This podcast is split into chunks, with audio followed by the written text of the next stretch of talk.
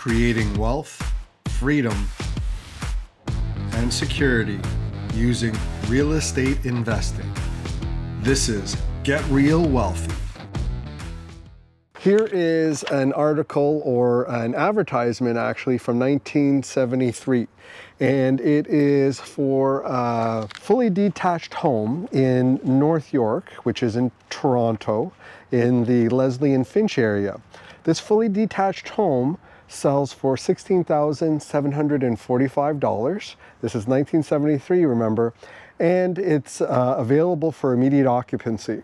If you want carpeting, it's worth $18,275 and if you have it with an attached garage, it's worth $19,495.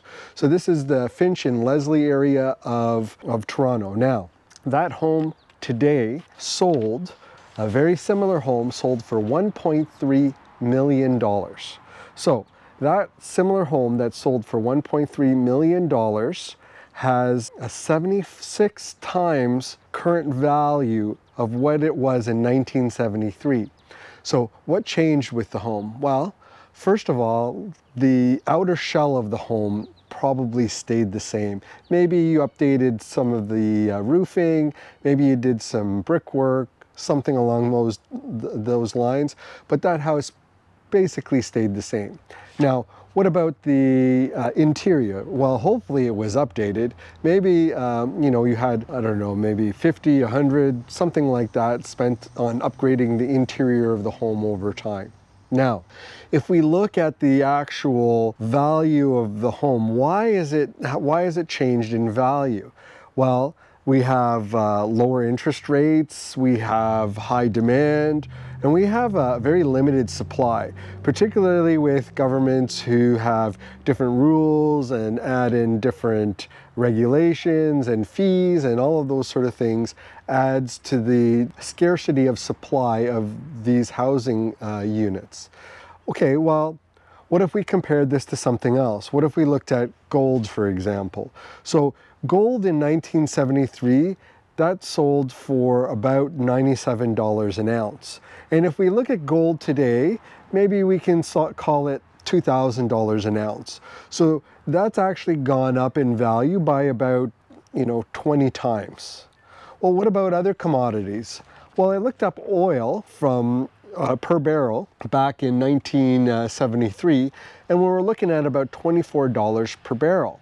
If we look at today's dollar value, it's about, let's say, 77 $78 per barrel. That's about a three times of the, the current value, okay? What about the actual value or purchasing power of a dollar back in 1973? So if you had a dollar in 1973, what would the purchasing power today be? So today that $1 would have a purchasing power of $6.80. So that's about uh, seven times current value, okay? So what of the items that we talk about would you rather own? Would you rather own the dollar? Would you rather own a barrel of oil? Would you rather own gold? Or would you rather own housing? I, myself, prefer to own housing. And it's, it follows the premise of why I am interested in investing in real estate. The cash flow from my assets help me to hold on to my assets. But I don't look at investing in real estate as a, a three month thing or a one year thing. I'm thinking about investing in real estate over decades. So if I were to own that asset base for more than 10 years, am I going to have an asset base that's worth a lot more than it is today? So if I have an asset base, let's say that's worth a million dollars because I own a million dollars in assets or I control a million dollars in assets, and then the value of those assets 10 years from now goes up to $2 million, the, the debt that I have on that asset has gone down. I've been able to hold on to the asset because I've been cash flow positive on that asset for 10 years. And the equity that I have has increased tremendously.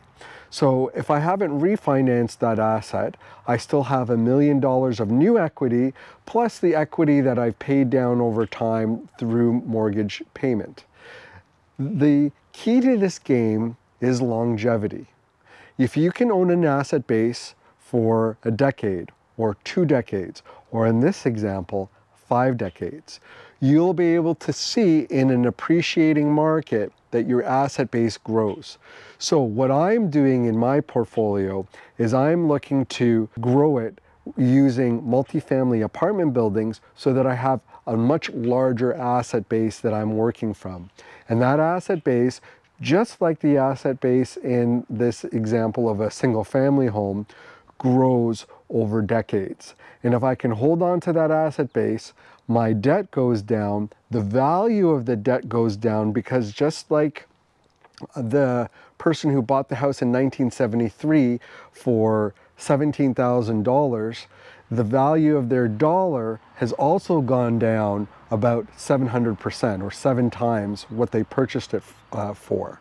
So uh, I would rather own that hard asset and if you can think of it as your the value of your dollar is going down and the asset base that you have grows, you are going to create wealth in real estate. Now, I know a lot of people don't talk about it this way. Um, you know, it's very sexy to talk about real estate through, you know, creating a financial freedom and creating income and all of those things, which can be a byproduct of owning a great asset base. So, in the future, when you're thinking about real estate and you're thinking about investing in real estate, I want you to think about growing your asset base over decades and cash flowing on that uh, asset every month. And by doing that, you can create enormous wealth for yourself and your family. Have a great one, everybody. I hope you enjoyed this episode of Get Real Wealthy. We'll see you on the next episode. Make sure to check out getrealwealthy.com. Until next time, I'm Quentin D'Souza. Get out there and take action.